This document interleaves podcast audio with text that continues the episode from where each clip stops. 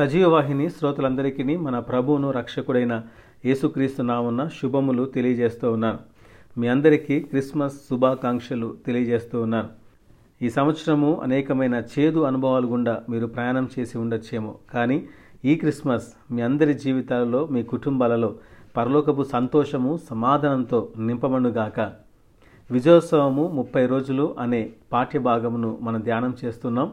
అందులో ఈ దినము మనం ధ్యానం చేస్తున్న అంశము బెత్తలహేములో విజయోత్సవము. మీక ఐదో అధ్యాయము రెండో వచనంలో బెత్తలహేము ఎఫ్రత యూదావారి కుటుంబంలో నీవు స్వల్ప గ్రామమైనను నా కొరకు ఇస్రాయిలీలను ఏలబోవాడు నీలో నుండి వచ్చును. పరిశుద్ధ గ్రంథంలో యూదాను ఏలిన రాజులలో చిన్న వయసు గలవాడు ఎవరంటే యోవాషు. అతను ఏలనారంభించినప్పుడు ఏడేండ్లవాడు. కానీ పుట్టినది మొదలుకొని పరిపాలన ప్రారంభించే రాజు ఎవరన్నా ఈ సృష్టిలో ఉన్నారా అంటే నిస్సందేహంగా చెప్పవచ్చు ఆయనే రాజులకు రాజు ప్రభులకు ప్రభు అయిన యేసుక్రీస్తు. ఆయన పుట్టినరోజే పశువుల కాపరిలో సంతోషం సమాధానం కలిగింది.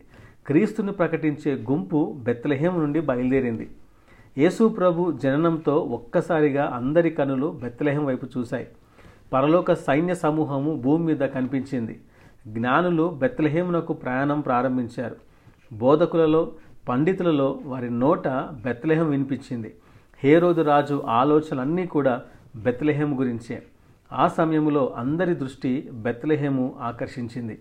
యేసు ప్రభు గురించి చెప్పబడిన ప్రవచనాలను గమనిస్తే ఇస్రాయిలను ఏలబోవాడు నీల నుండి వచ్చునని మీకా ప్రవచించాడు. చీకట్లో నడుచు జనులు గొప్ప వెలుగును చూచున్నారు మరణ ఛాయగల దేశ నివాసుల మీద వెలుగు ప్రకాశించునని యషయా ప్రవచించాడు.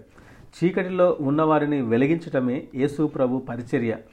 ఆయన పరిపాలనలో ముఖ్య ఎజెండా ఆయన మేనిఫెస్టోలో ముఖ్యమైనది ప్రజల జీవితాలను వెలిగించడమే. కీర్తనకారుడైన దావీదు కూడా తన కీర్తనలో ఈ విధంగా అంటాడు. పద్దెనిమిదవ కీర్తన ఇరవైదవ వర్షంలో నా దీపం వెలిగించు వాడవు నీవే నా దేవుడైన యహోవా చీకటిని నాకు వెలుగుగా చేయును. అవును మన దీపములను అనగా మన జీవితాలను వెలిగించేది యేసు ప్రభు ఒక్కడే. నీ చేదును తీపిగా చేయగలవాడు నీ దుఃఖమును నాట్యముగా మార్చువాడు నీ సమస్యలను తీసివేయగలవాడు నిన్ను బాధపెట్టే ప్రతీది నీ నుండి దూరం చేయగలవాడు బెత్తలెహంలో పుట్టిన యేసుతోనే సాధ్యం. యూదా వారి కుటుంబములలో బెత్లెహేము స్వల్ప గ్రామము. అది చిన్న గ్రామము మారుమూల గ్రామై ఉండొచ్చేమో కానీ శాశ్వతమైన పరిపాలకుడు నీతిగల నాయకుడు ఆ చిన్న గ్రామంలో జన్మించాడు. ఈరోజు నీవు కూడా బెత్తలేహం వలె ఉన్నావా? ఎన్నిక లేక ఉన్నావా? అందరికంటే వెనుకబడి ఉన్నావా? అయితే ఈ విషయాన్ని జ్ఞాపకం చేసుకో. ఒకరోజు ఈ బెత్లెహంలోనే ఎన్నిక లేని రూతును ఖ్యాతికల దానిగా దేవుడు చేశాడు. ఒకనాడు ఈ బెత్లెహంలోనే దావీదును చిన్న చూపు చూశారు.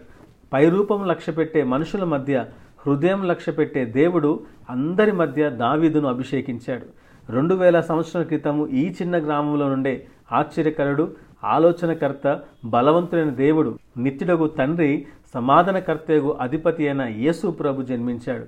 దేవాదేవుడు చిన్న గ్రామంలో జన్మించుటకే ఇష్టపడ్డాడు. ఈరోజు చిన్నవాడవైన నిన్ను ఎన్నికలేని బలహీనమైన నీపైనే దేవుడు దృష్టించాడు. ఇంతవరకు యేసుక్రీస్తుని ఒకవేళ నీ సొంత రక్షకుడిగా అంగీకరించకపోతే ఇదే మిక్కిలి అనుకూలమైన సమయం. నీ పాపములు ఒప్పుకొని ఏసయ్య నా పాపముల రక్తంతో కడుగుమని వేడుకో. ఏసయ్యను నీ హృదయంలోనికి చేర్చుకో. ఏసయ్య నీ జీవితంలో ఉంటే ఎల్లప్పుడూ విజయమే. చీకటి నీ దరి చేరదు ఓటమి నిన్ను భయపెట్టదు శత్రువు నిన్ను జయించలేడు. బెత్లహేములో ఉన్న ఏసయ్యను ఏ కత్తి జయించలేకపోయింది. ఏసయ్య బెత్లహేంలో ఉన్నందుకు బెత్తలహేములో విజయోత్సవం కలిగింది. నీవు దేవుని బెత్తలహేము ఏసయ్య నీలో ఉంటే ఎల్లప్పుడూ విజయోత్సవమే. అట్టి కృపను దేవుడు మీ అందరికీ అనుగ్రహించునుగాక. ఆమెన్.